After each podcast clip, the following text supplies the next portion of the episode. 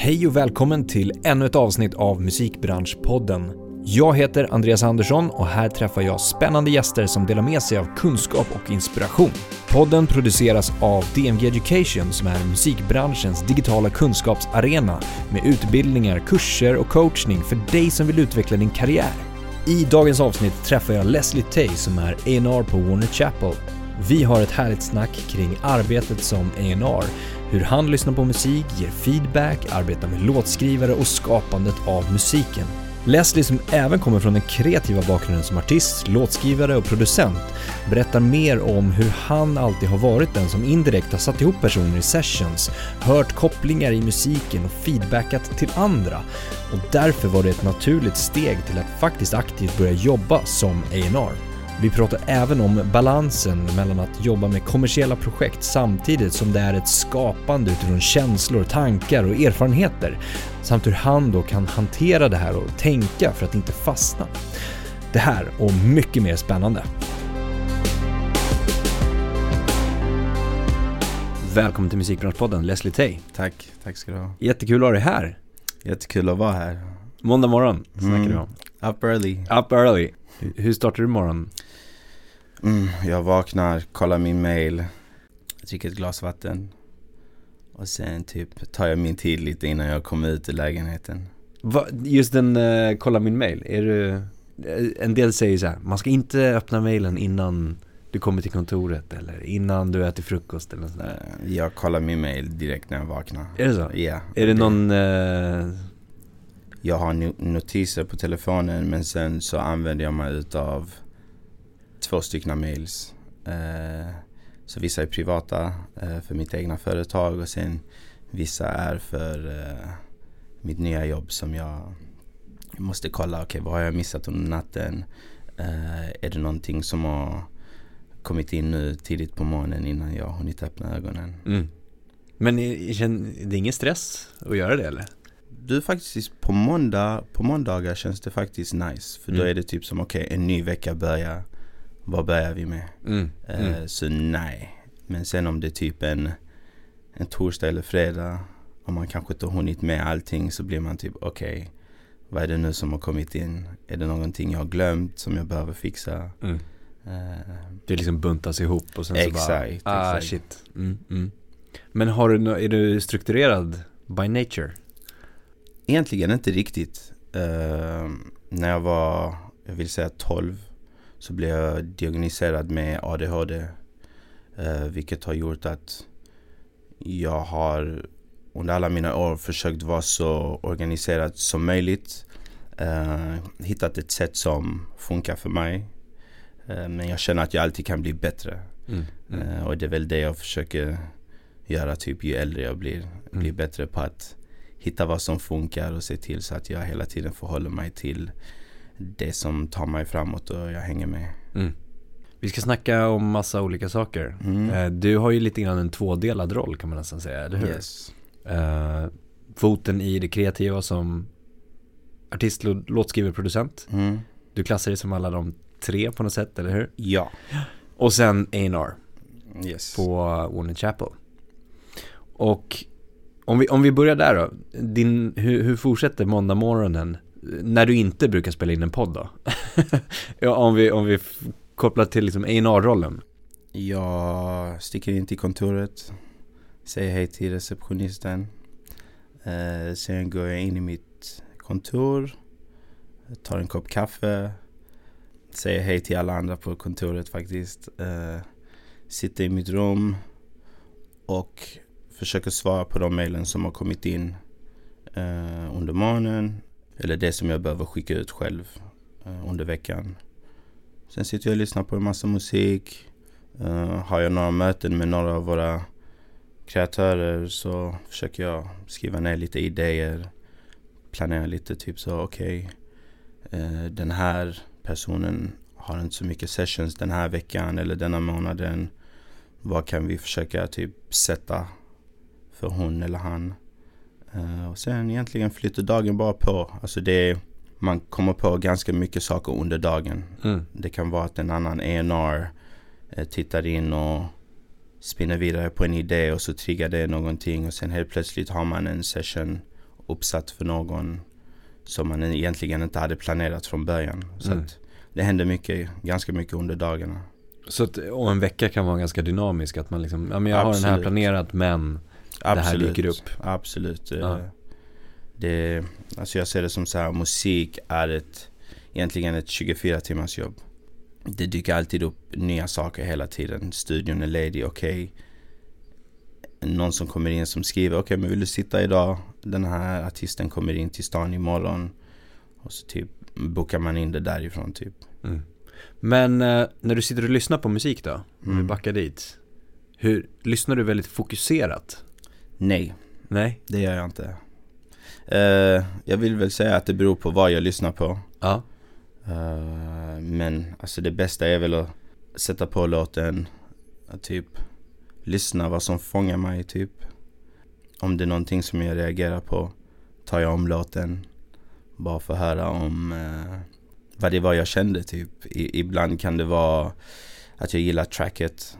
Om det är det jag lyssnar efter. Eh, men det, alltså det beror. Är det en demolåt som har skickats in? Eller är det en ny låt från några av våra låtskrivare som har jobbat under helgen eller under veckan? Mm. Eh, så det, det skiftar lite. Men jag, låter, jag följer oftast känslan. Ja. Men kan du uppleva, jag har upplevt det själv flera gånger, att man har hört en låt i ett sammanhang. Det kanske är, alltså allt från att ha hört den i, i bilen, ute någonstans i någon slags miljö. Mm. Och man tycker den är så sjukt, sjukt bra. Mm. Nästa gång jag lyssnar på den. Alltså det här är, det kan vara liksom av artister verkligen, Mm. med, som är släppt. Alltså släppt musik, inte Mm. osläppt musik som du lyssnar på då. Ehm, gång nummer två så sitter jag i ett helt annat sammanhang, kanske sätter på den själv. Och då känner att det här var inte alls lika bra som jag upplevde där och då, i den miljön. Okej. Har, du, har du några samma känslor eller kan du, kan du känna igen dig i det? Ja, faktiskt. Alltså det kan vara typ, jag kanske hör en demo och jag bara okej.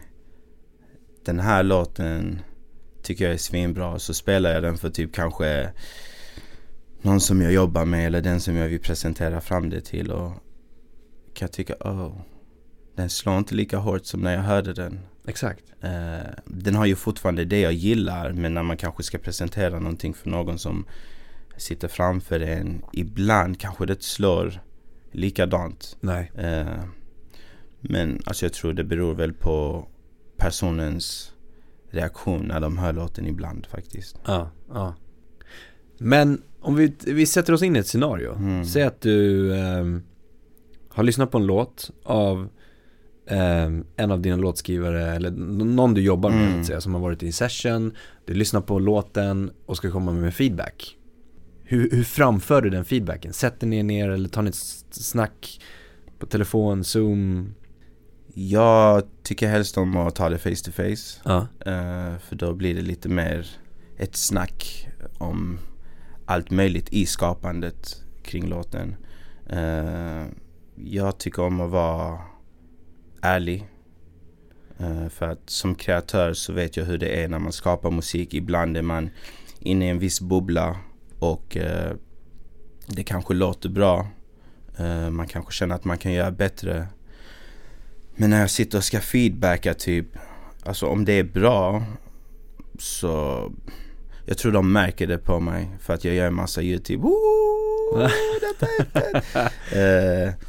Men har jag lite synpunkter och tycker att personen kanske kan göra det bättre så är jag ärlig och bara säger du alltså jag har hört mycket av din musik tidigare och känner att det är en låt men it doesn't move me så mycket som den andra musiken som du brukar skapa om det inte är specifikt för ett projekt. Mm. Eh, för då kanske det passar för projektet i sig men kanske inte ger mig den känslan som, som jag är ute efter. Nej, just det. Hur, hur tas det emot oftast då? Bra skulle jag säga. Bra. Ja. För att jag, jag har själv gjort musik och de flesta som lär känna mig eller som jag börjar jobba med jag försöker vara ärlig direkt. Typ, eh, don't take it personal.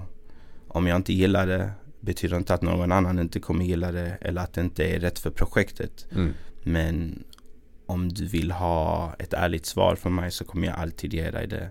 Eh, men det är min smak av musik. Eller ja, hur jag tycker det låter. Men det bygger väl på ett förtroende mellan Precis, eh, er två då? precis. Ehm, Vilket jag måste säga, ibland kan jag känna att folk är lite fega i den biten. För att man vill ju aldrig att en, eh, en person man jobbar med ska känna Oj, personen gillar inte låten nej. Eller sådär. Men jag tror i längden är det bra för samarbetet och förtroendet att man alltid är ärlig. För att alltså, det finns hur många låtar som helst som går på radion och som är stora som alla gillar och som jag inte gillar. Mm. Eh, har ju sina anledningar.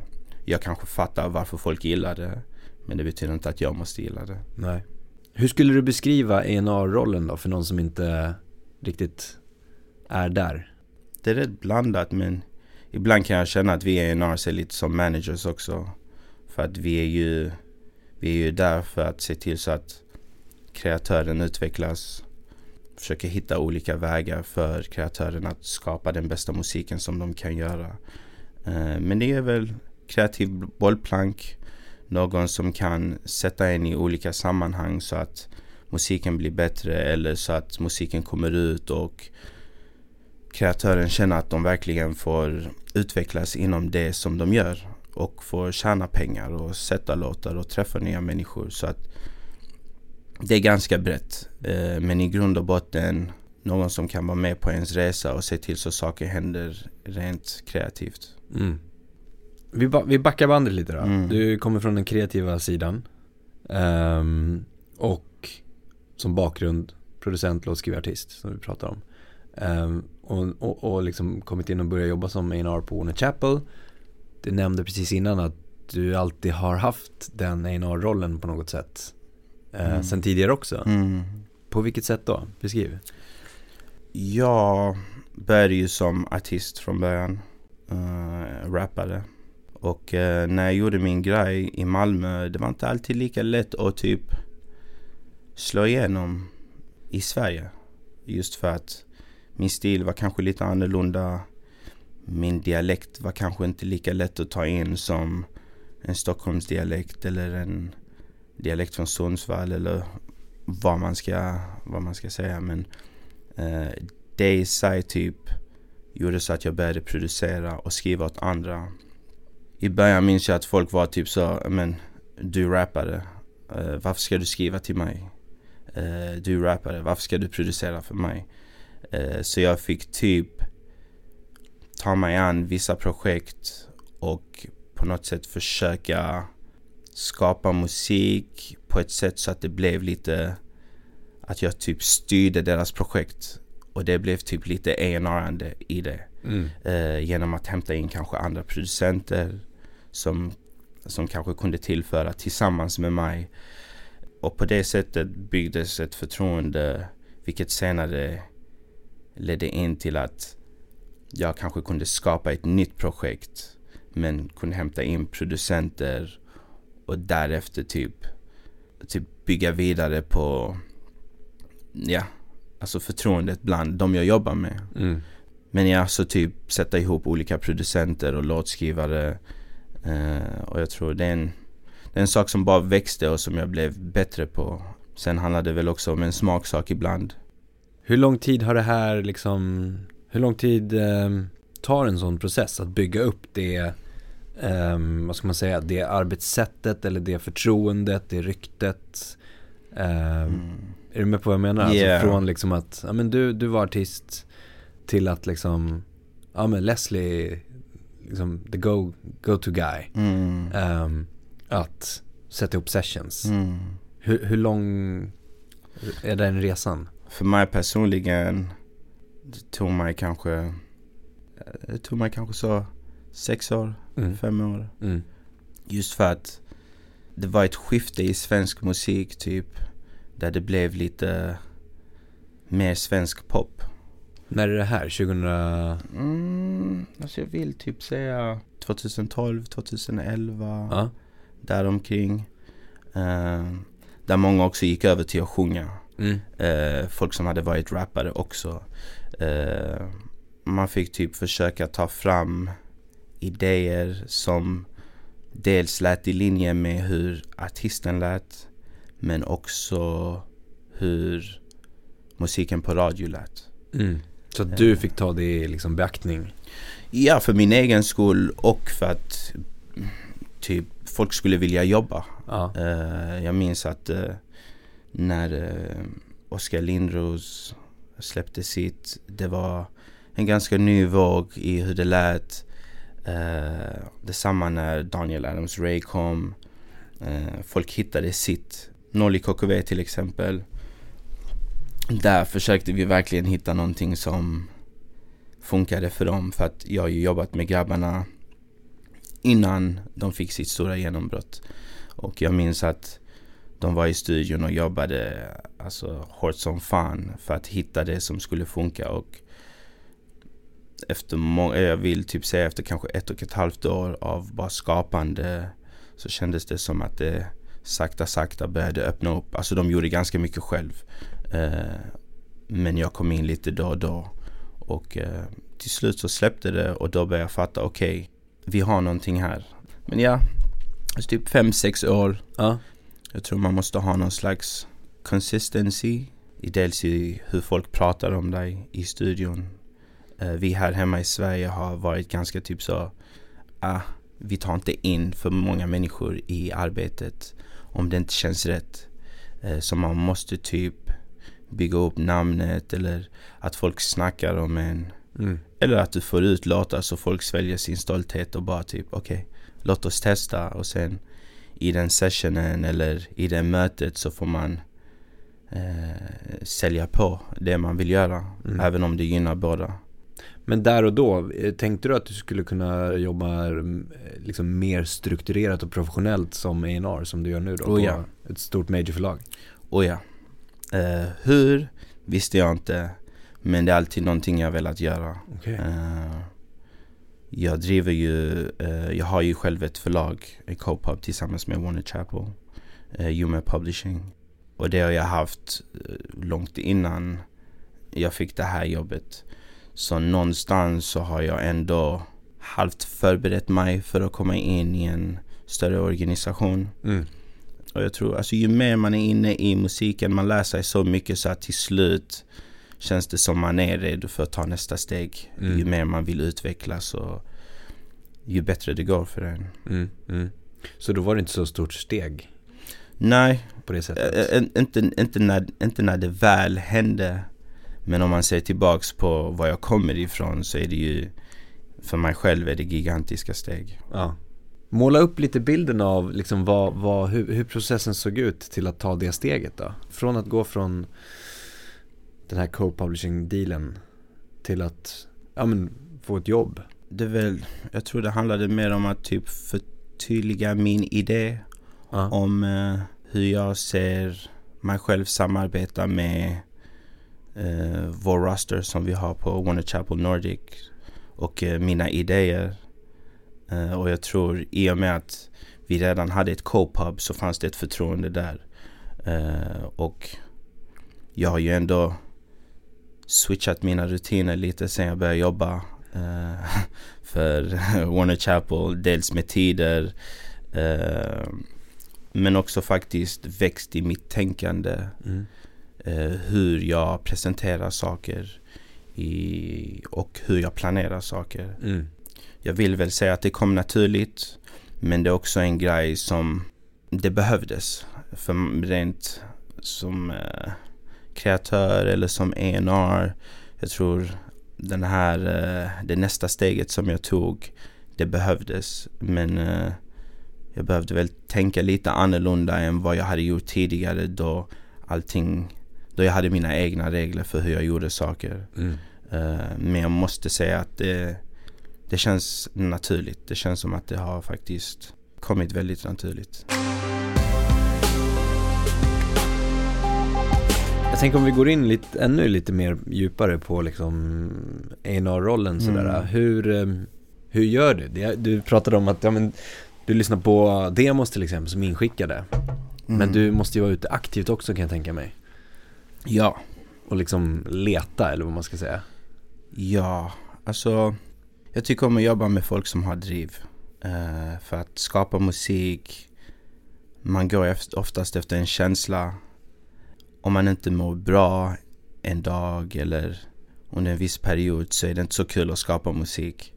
Eh, så därför försöker jag hitta folk som har ett driv som kan typ jobba eh, även när man kanske inte känner sig som bäst. Man kanske vaknade och kanske inte kände att man vill göra musik men det finns fortfarande ett driv som gör att du kommer push through. Eh, för att hela musikskapandet handlar om att hitta känslan. I vissa fall kommer känslan till en. Men är du en producent, songwriter så tycker jag att du måste kunna hitta känslan.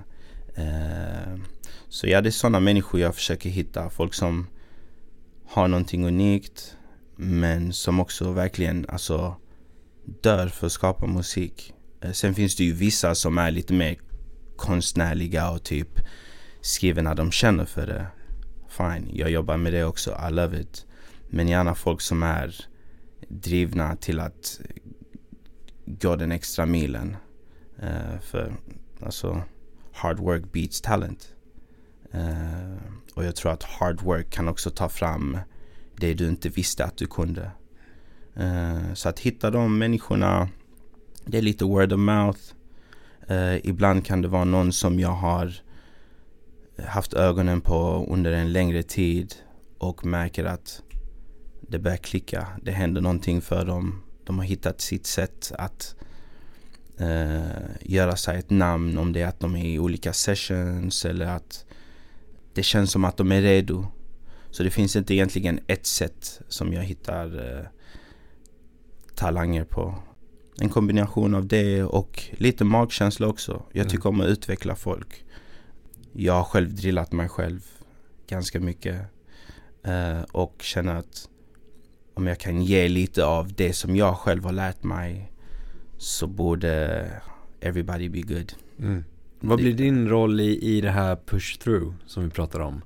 Alltså vad, vad är, är, är, du en coachande roll eller är du en vad ska man säga, supporta är samma ord men mm. äh, Men, är, men, men det kan jag säga är faktiskt två olika grejer Supporta okay. och coacha ja. För att Att supporta någon Skulle jag nog säga är När någon har sin egen grej och skriver låtar och man försöker komma på lite idéer och sådär Men att coacha någon Uh, jag och Eddie har den här, uh, Eddie Matthews, vi har den här konversationen ganska ofta.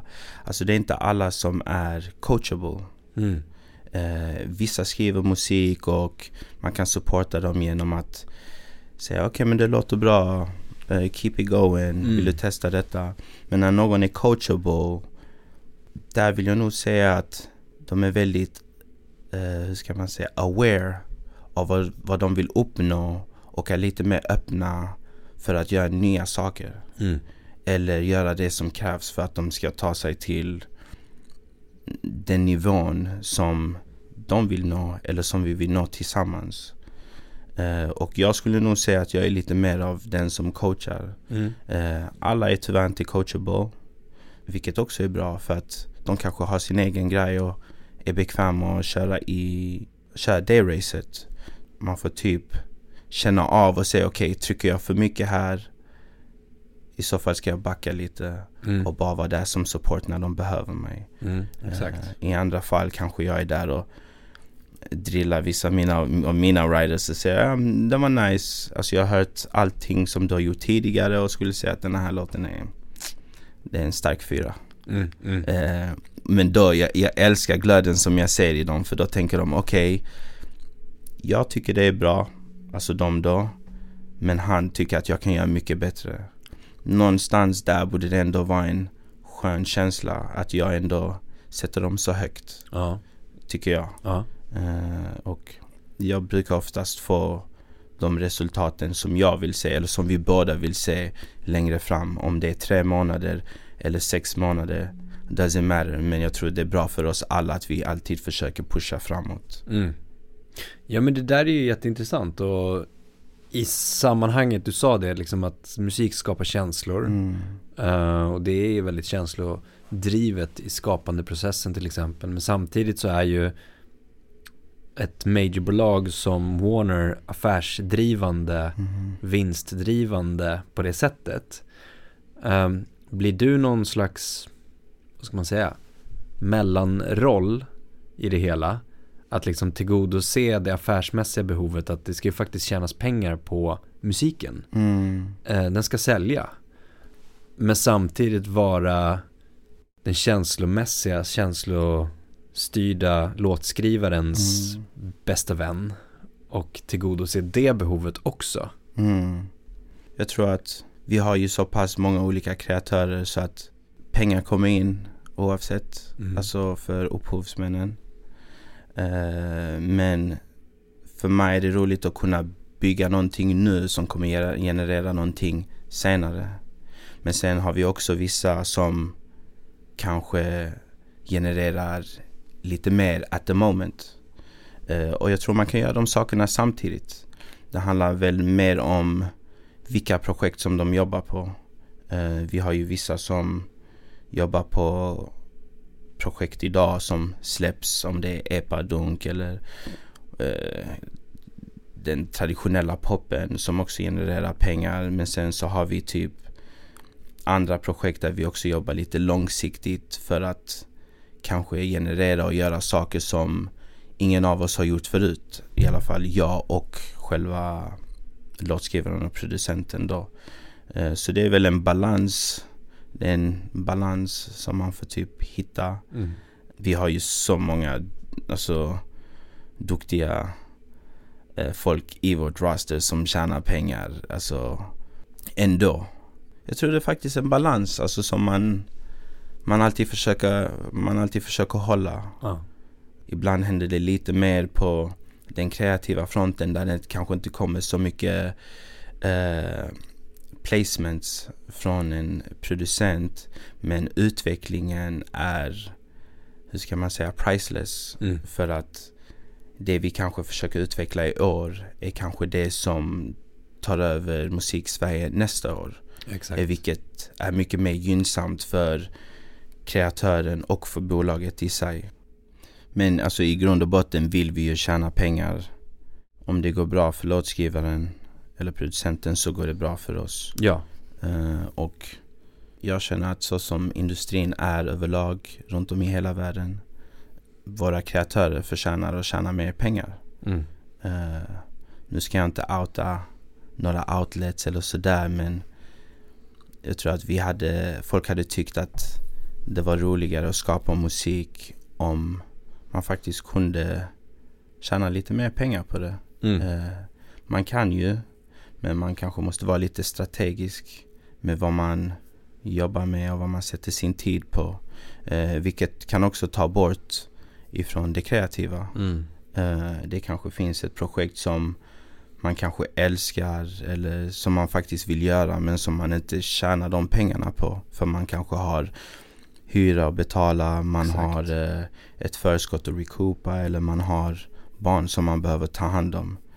I slutet av det hela så gör, vet jag att vi gör allting för att sätta våra kreatörer i sammanhang där de får skapa den musiken som de vill göra och samtidigt typ eh, jobba mot sina drömmar. Mm. Vilket är väl att få ut musiken och tjäna pengar. Exakt. Men i det arbetet, att coacha, vägleda, ehm, feedbacka, Mm.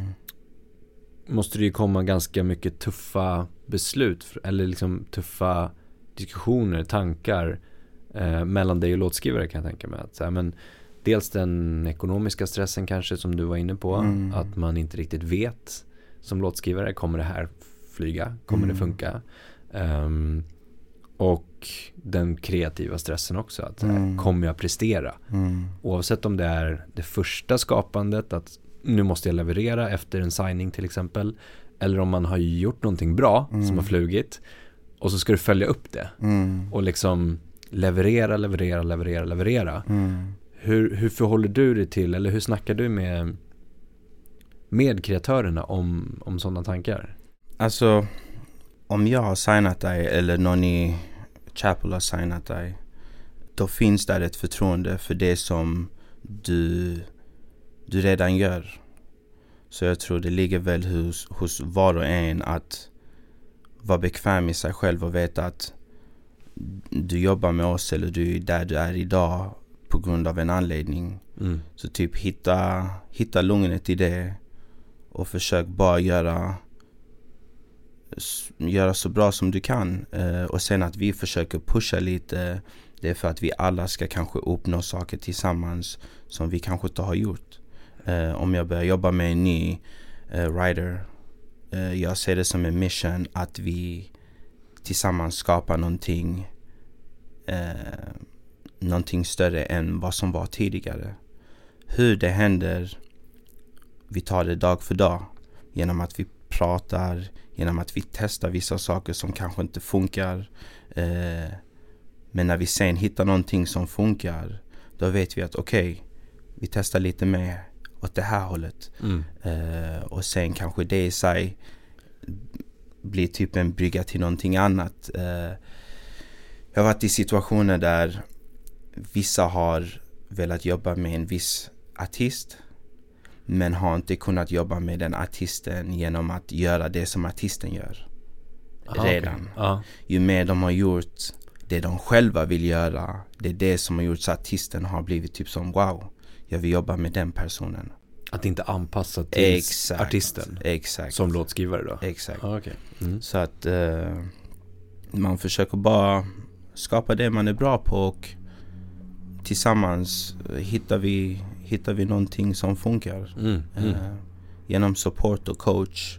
Man kan inte tvinga musik men man kan alltid pusha sig själv till att bli bättre. Mm. Både som A&Rs och som kreatör. Det, alltså om man tittar, lyfter blicken lite så går det en liten trend kan man nästan säga Mm. att eh, majorbolag eh, rekryterar kreatörer som A&Rs. Mm. Om man tittar tillbaka lite så har det ju oftast varit personer som kanske bara är på business-sidan inom Mm. citationstecken. Där de senaste åren mer har, eller eh, vi vet flertalet där artister, producenter, låtskrivare har blivit rekryterade till att jobba som A&Rs. Mm. Har du också reflekterat kring det? Ja, Ja, du har och det? jag tycker att det, det är på tiden. Inte för att outa några namn men typ när jag var signad tidigare så man vill gärna ha någon som förstår musik. Inte bara jobba med musik. Utan om en artist eller kreatör visar någonting. Det är inte alltid man behöver säga någonting. Eller typ, ja men höj den här eller sänk den här. Eh, jag tror det är, det är nice när det finns ett, eh, en förståelse mellan kreatören och enaren att man kan veta okej men du har hållit på med musik. Vad tycker du om det här? Eh, och det är nog därför man rekryterar folk som också kommer från musikskapandet för att man kanske kan identifiera saker tidigt Mm. eh, eller kanske kan guida eh, personen i en riktning just för man kanske redan gått den vägen eh, och kanske är i en annan position till att få saker att hända lite snabbare. Eh, så att jag tror det hjälper ganska många om man tar in eh, folk som har skapat musik, vare sig de har varit artister eller producenter. För att också kunna få den vanliga businesspersonen i bolaget att förstå att okej, ibland är det mycket mer än business. Mm. Eh, ibland måste man kanske tillåta den här uh, nysignade personen att få skapa musik i sex månader, ett år och kanske inte få eh, en placement. Eh, för att i min värld, om du gör ett bra A&R jobb så vill personen aldrig lämna dig. För att personen känner att han hon eller han utvecklas. Eller att man har ett gemensamt mål som man vill nå. Och än så länge känns det bra så att det får ta den tiden man tar. Men ja, jag tycker det är positivt att man hämtar in folk som eh, själv har skapat musik. Eh, just för förståelsen Mm. av eh, den kreativa processen. Är det lite grann att man vill åt nätverket också? Alltså av likasinnade En producent, artist, låtskrivare kan ju ha byggt ett väldigt stort nätverk av Mm. andra producenter, Mm. låtskrivare, artister. Just att det gynnar också. Oh ja, absolut nätverket för sure. För att jag tror att jag som kommer in, det finns inte många som jag inte kan plocka upp luren och ringa till och eh, antingen sätta ihop dem med några som, som jag jobbar med eller om det är så att jag vill börja jobba med dem för förlagsbiten. Eh, så definitivt, det gynnar verkligen ett bolag, vare sig det är skivbolagsmässigt eller om det är förlagsmässigt, att hämta in någon som är eh, well connected i industrin. Mm. Kan det finnas någon problematik? Alltså att vara kreatör och representera A&R-sidan av det hela i arbetet. Jag tänker mig till exempel om, är det svårt att skilja i en session att du har ju den kreativa ådran på något sätt. Mm. Eh, att inte vara inne för mycket Pilla. Pilla. Ja. eh, utan att vara den mer, vad ska man säga, övergripande Mm. A&R'n i, i vissa projekt liksom. Ja. Alltså nu är jag inte inne i så många sessions. Nej. För att de jag signar Jag signar dem för att de är grymma. De vet redan vad de gör. Men om det skulle vara så att de frågar mig eh, Då kommer jag med min feedback. Mm. Eh, och säger typ okej, okay, men Testa att göra så. Eller ibland kan jag väl säga någonting. Men då är det oftast Alltså jag tror det är någonting som de Jag försöker inte gå in och ändra för mycket. Eller säga för mycket. Eh, om de inte bjuder in mig nej. till att komma med min feedback. Och sen finns det vissa sessions där jag kommer in och ska typ vara som en fluga i, i rummet och typ komma med mina idéer vad jag tycker. Mm. Eh, så ja, alltså jag försöker inte säga för mycket eh, om jag inte är där för att göra det. Nej. Eh, jag tar det hellre när de frågar mig. Ja. Eh, för att man vill aldrig overstep your boundary. Eh, du är här för att vara min A&R och hjälpa mig framåt, inte säga till mig hur jag ska göra min musik. Exakt. Eh, så att jag, jag tror det är en sak man får känna efter. Just jag, jag vill tro att jag har den respekten att och jag är ganska bra på det vill jag nog säga också att om jag skulle säga en sak Det är ingenting som Det är någonting som tillför Eller är det bara en idé som gör så att de har Någonting annat och Gå tillbaka till eller jämföra med Mm. För det innebär ju, alltså jag tänker också så här, i din roll som A&R mm. du representerar eh, Majorbolaget. Jag kan tänka mig att en, en, en, en ung låtskrivare Mm. ändå ser till, även om det handlar om, liksom, som du säger, att skapa en relation, att ni ska ha ett utbyte, men att du representerar ju ändå ett majorbolag. Mm. Eh, men det låter ju som att du ändå har hittat den liksom processen eller arbetssättet gentemot kreatörerna. Mm. Ehm, att du har det förtroendet som vi var inne på. Mm. Ja men just förtroendet. Att vara, vara den, antingen flugan på väggen eller den som inte ens är i en session på något Mm. sätt. Hänger du med på vad jag menar? Ja, Man ja. kan ändå, Alltså musiken som jag själv har gjort har varit väldigt annorlunda från vad musik, musiken i Sverige har varit tidigare. Uh, och jag tror det finns ett värde i det när folk ser på mig som ENR och som musiker. Att de tänker okej men Leslie, hur gjorde du? Det du gjorde var lite så left field. Uh, men du har ändå lyckats. Eller du lyckades ändå göra det. Uh, och då försöker jag väl förklara att i did it. Men det är fortfarande vissa saker som jag var tvungen att förhålla mig till mm, för att make it work.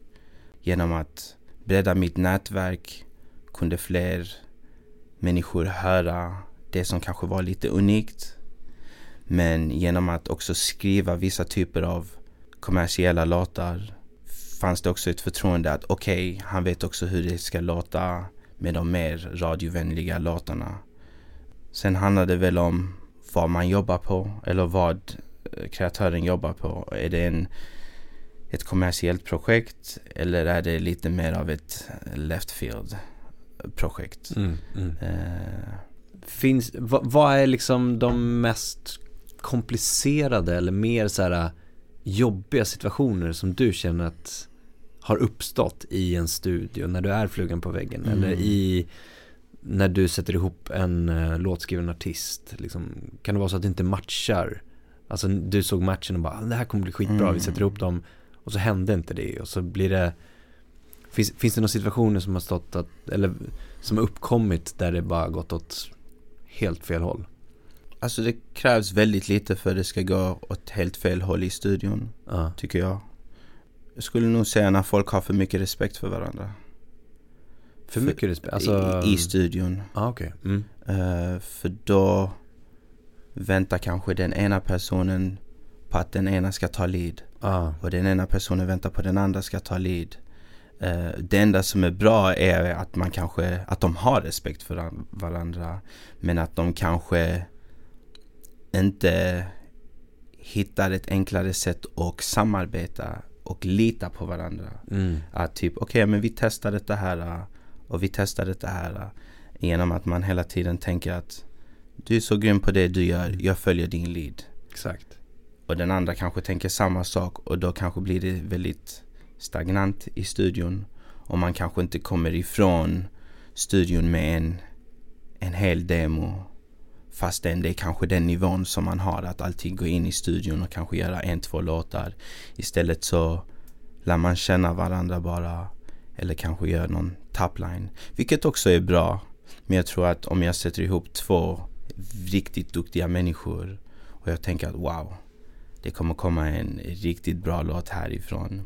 Det jag kan tycka är synd är att när de kanske har lite för mycket respekt för varandra och inte får ut en, en låt. Mm. Typ. Vad blir din Eh. roll där då? Medlaren? Eh, Bjuda ut på middag och lära känna varandra? Alltså inte ens det, alltså kanske bara att nästa gång eh, dels prata med den jag representerar och kolla vad tyckte du, vad kände du? Eh, och sen kanske titta ner i studion och försöka så ett frö, typ ja men detta är fett, ni gör detta här, det, det kommer redan naturligt, det är bara att köra. Och försöka få dem att inte tänka så mycket på vad den ena har gjort tidigare och mer fokusera på vad de ska göra tillsammans i studion. Ja. Och oftast är det den grejen som får dem att typ så fatta att okej, vi ska bara göra det vi vanligtvis gör. Exakt Eh, och inte tänka på att typ jag ser upp till din musik eller jag älskar det du gör. Vi ska bara skapa, alltså om det blir den sämsta låten vi någonsin skapat så har vi i alla fall gjort någonting. Mm, Eh, mm. Och det kan bara bli bättre därifrån. Och lita på att man sitter i det sammanhanget för att någon annan tycker att man ska sitta där Absolut. på något sätt Absolut. Eh, jag tror en sak som en, en god vän till mig, Jason Gill, lärde mig. Jag minns vi satt i en session, jobbade med en eh, väldigt stor svensk artist. Och jag har väldigt mycket respekt för Jason Gill och eh, även för Yulima Santos som var i rummet. Och jag minns att Jason Gill tog mig åt sidan och han bara Leslie, ta mer plats. Ta mer plats. Och jag förstod inte riktigt då. Men i efterhand så förstod jag att okej, vi alla är olika. Men det är exakt det som kommer göra så att låten blir det det behöver vara. Eh, och sen är det en annan process hur du, alltså du kan ju ta plats genom att göra väldigt lite.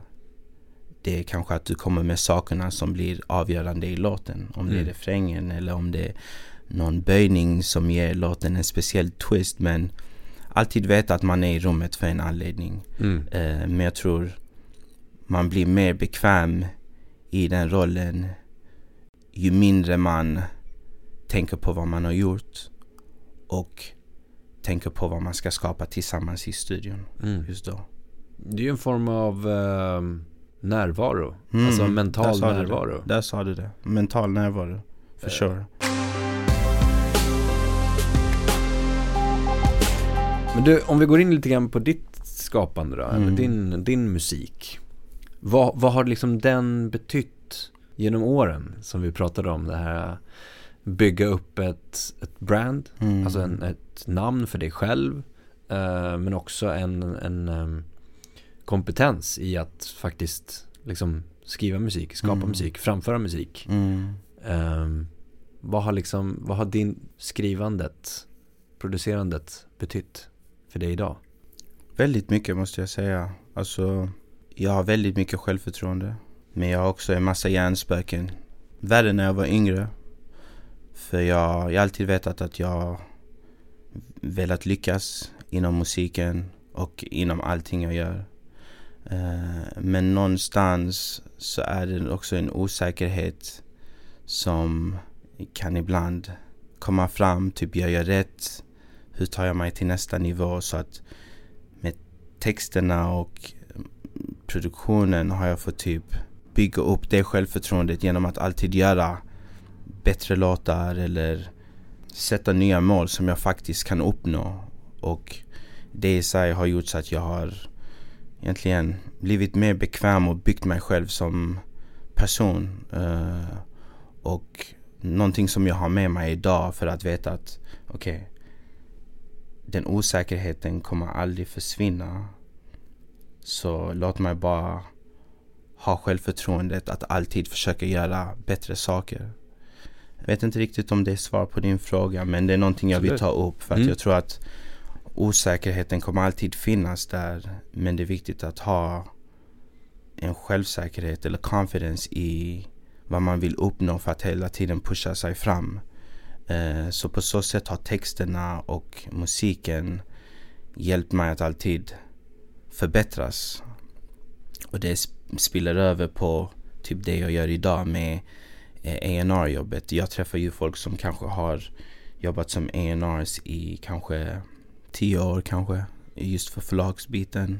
Och kan ibland tänka, okej men kanske de vet bättre än mig hur det funkar i industrin. Eh, rent corporate wise. Men någonstans så vet jag att jag har också någonting som de kanske inte har. Eh, och det är väl det jag hela tiden tar med mig att jag kan fortfarande skapa någonting som de inte har skapat även om de har mer erfarenhet än vad jag har. Mm. Eh, och det är väl så jag tänkt alltid. Eh, och på så sätt har jag väl tagit mig fram. Men de här osäkerheten för, säg 10 år sedan då, 12 år sedan. Mm. Hur tänkte du på samma sätt där och då? Att nu är det bara keep pushing och sätta upp mål? Eller var det mm, oftast när man är yngre, jag vet bara för mig själv att då har man ju svårare att handskas med det Mm. än när man tittar tillbaka i backspegeln idag så att säga. Mm. Men var det så, hade du någon process för det där och då? Alltså processen var väl att jag ville inte vara fast i det jag var i förut. Eh, alltså jag tror man måste nog bara jobba sig igenom det och eh, förlita sig på att man varje dag försöker göra det bästa man kan. Eh, för att utveckling är ingenting du kan riktigt sätta tid på. Du kan bara försöka göra så mycket bra som möjligt och sen en dag eller känner du att okej, jag är lite närmare än vad jag var igår. Eh, det borde ge dig självförtroende till att fortsätta jobba vidare. Eh, men man måste ändå göra det i... Man måste ha typ en consistency av att hela tiden försöka jobba sig fram. Alltså, för det kommer hända. Alltså till den som tittar eller till den som lyssnar. Jag, jag, jag tror att alla kan lyckas. Eller jag vet att alla kan lyckas. Eh, allt handlar om hur mycket du vill det och hur mycket tålamod du har med dig själv. För att det du tänker, ingen ser det, ingen hör det. Men det är också bara du som kan jobba dig, jobba dig förbi det typ. Eh, så man måste bara push through. Eh, och jag tror du blir bättre på att veta vad dina osäkerheter är. Och också veta vad dina, vad dina styrkor är. Eh, och sen till slut, det är väl det som formar dig till den personen som du blir. Alltså typ som den jag är idag. Jag har ju fortfarande mina osäkerheter. Jag, jag kan inte välja alla de bästa låtarna typ när det kommer till att höra någonting. Jag har ju mina kollegor som kan höra någonting i en annan genre och bara typ detta är vad som funkar och jag kan bara äh, jag, jag gillar inte det. Och så visar det sig att det är det som funkar. Men alltså man lär sig saker och ting hela tiden. Eh, och man ska nog vara öppen för det. Uh, Cause nobody's perfect. Själva musiken i sig då? Alltså som du har skapat? Mm. Eh, som du sa, lite grann att det har stått vid sidan av eller varit liksom, vad ska man säga, annorlunda eller nytänk eller vad, alltså vilket ord man nu ska Mm. använda som du nämnde. Mm. Ehm, men också det man liksom skildrar i sig, Mm. alltså med texten och musiken. Hur, hur har du valt tidigare liksom vad det är du vill skriva om eller skildra så att säga? När det kommer till min egen artistkarriär Mm. så har det väl mest varit att försöka sätta rätt ord på rätt känslor. För att mycket av den musiken som jag har skrivit för mig själv har oftast alltid handlat om mig själv. Någon gång har jag väl skrivit utifrån vad en kompis har gått igenom. Men där har det också handlat om att sätta rätt ord på rätt känsla. När jag har skrivit till andra har det väl varit okej, vad är det vi vill vad är det den här artisten vill förmedla? Eh, eller vad är det vi vill att lyssnaren ska känna Mm när de hör musiken? Och jag tror alltså det, det är en sak som man bara blir bättre på ju mer musik du skapar. För att, att skriva musik, alltså vi alla säger egentligen samma saker på nya sätt. Och bättre sätt ibland. Eh, så att en ny låt som skapas, man tar oftast med sig någonting från något man har gjort tidigare, även om man inte tänker på det. Och det är det som gör så att nästa låt blir bättre. Och som du säger, där skiljer det sig lite grann också eh, när du skriver musik till dig själv eller skriver till andra. Som du var inne på, att ja, men, Mm. du kan alltid gå tillbaka till dig själv och förmedla vad jag vill antingen ha gått igenom eller Mm. vad jag vill berätta. Men att man behöver anpassa när man skriver till andra eller med andra. Mm. Hur är den svårigheten liksom? Säg att, ja men jämför de två, att skriva helt själv till att sätta sig i en session med att och skriva till andra. Hur, hur bestämmer man sig? Ja, det är den här känslan vi vill förmedla eller det är det här budskapet vi vill trycka på. Mm. Alltså det är ju, alltså vissa artister har ju en ganska tydlig bild om vem de är. Eh, eller vad det är de jobbar mot. Eh, om det är ett album, kanske de har ett tema. Ibland kan det handla om uttryck som kanske inte kommer så naturligt för dem ifall jag skrev det. Mm.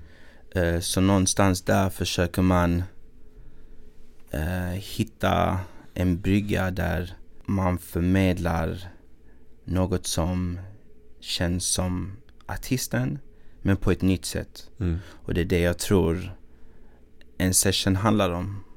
Att typ kunna ta in någon annan som kan hjälpa en uttrycka det man vill fast på ett nytt sätt. Men som ändå känns genuint och fräscht Mm. och nytt. Eh, och det är någonting man får känna av i studion faktiskt. Men är det någonting man pratar om? Alltså i ett projekt till exempel? Att alla som går in i projektet, pratar man om det här så här nu vill vi förmedla det här eller nu är det fokus på det här eller nu är temat det här.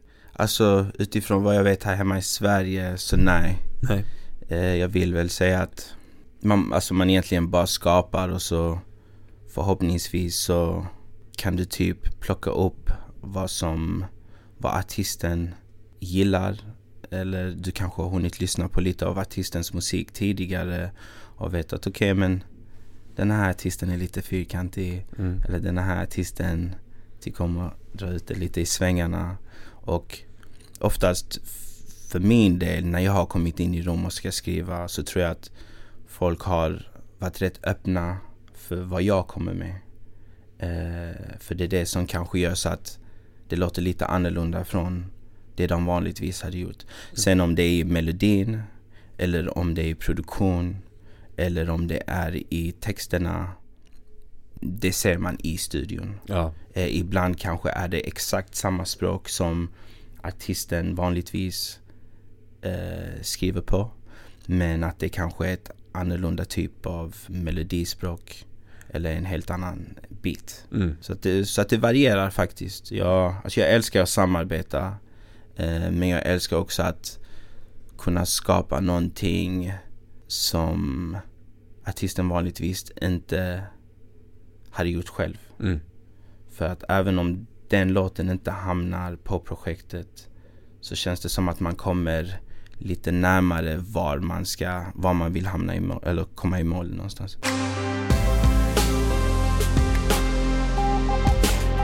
Om vi avslutar då.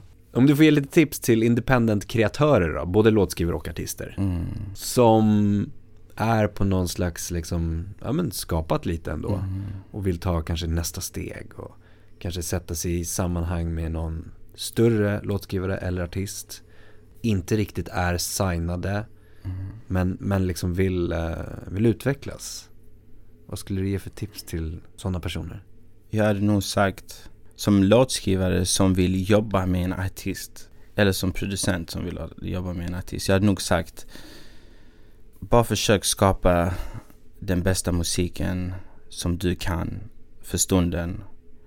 Uh, och shoot your shot, alltså skicka DM. Det kanske är helt i linje med vad artisten är ute efter. Eller kanske du kan vara inspirationen till den artisten som du vill jobba med fastän man kanske inte hade tänkt det själv. Mm. Och att man ska inte vara rädd, man ska bara köra på. Alltså det, man, man, kommer bli, man kommer bli den man vill bli till slut så länge man, man kör på. Hur skulle du säga att man ska pitcha in sig då i olika sammanhang liksom? Alltså den bästa pitchen är väl att du gör så bra musik som du kan göra. Och låter musiken tala för sig själv. Mm. Lite svårt att avgöra vad det är förrän man faktiskt har testat. Och det kan vara så att du pitchar in någonting till en artist och det slutar med att du gör hela artistens projekt. Eh, så ja, man måste bara testa, shoot your shot. Mm. Eh, alltså jag lyssnar på allting som skickas mitt håll. Kanske inte den bästa på att svara. Älskar jag det kommer jag definitivt svara. Eh, men eh, man ska bara vara orädd, testa. Alltså du har ingenting på att förlora genom att höra av dig till någon på DM. Eh, ibland är det så att man kanske glömmer att säga någonting. Eh, och jag tror att någon som älskar att skapa musik eller jobba mot någonting eh, vill alltid ha den bästa musiken. Så att det är bara att skicka, det är bara att försöka ta kontakt med bolaget eller förlaget. Eh, är det bra nog och så kommer det hamna i rätt händer till Mm. slut. Grymt. Vad, tror, vad tycker du om ett DM eller ett mail där du får en pitch från en person som du inte har hört liksom, eller kommunicerat sedan Mm, tidigare. Mm. Eh, där DMet, mailet består av en uppsats eh, förklarat i minsta detalj hur långt som helst Mm. vem personen är, varför den är. Alltså, jag kommer läsa det. Men det kommer också ta bort fokus från musiken. Jag hade hellre, alltså hade någon skickat mig ett mail där det står Hej, jag heter Louise och en mp3 eller flera MP, eller typ två, tre mp3 och jag älskar musiken. Jag kommer jaga den här Louise och säga Vem är du? Mm. Berätta mer om dig själv. Var är du? Kan vi ses? Eh, så jag tror att man ska låta musiken tala för sig själv. Och Mm. eh, man kanske inte ska skicka för mycket låtar. Eh, två, tre demos. Och sen förlita sig på att det är bra nog. För att få en respons tillbaka. Mm. Härligt. Leslie, eh, supertack för ett eh, jättetrevligt samtal. Tack själv för att jag fick komma. Jättestort tack för att du har lyssnat på podden idag. Det uppskattas verkligen. Kom ihåg att följa, stjärnmarkera, gilla, dela, kommentera för att hjälpa till att sprida kunskapen i musikbranschen. Vi vill också jättegärna höra från dig. Vilka utmaningar står du inför? Vad tycker du är svårt? Vad tycker du är lätt? Vad vill du höra? Vad vill du veta? Vad vill du lära dig? Hör av dig till oss på info at dmgeducation.se. Tack för idag och ha en fortsatt härlig dag.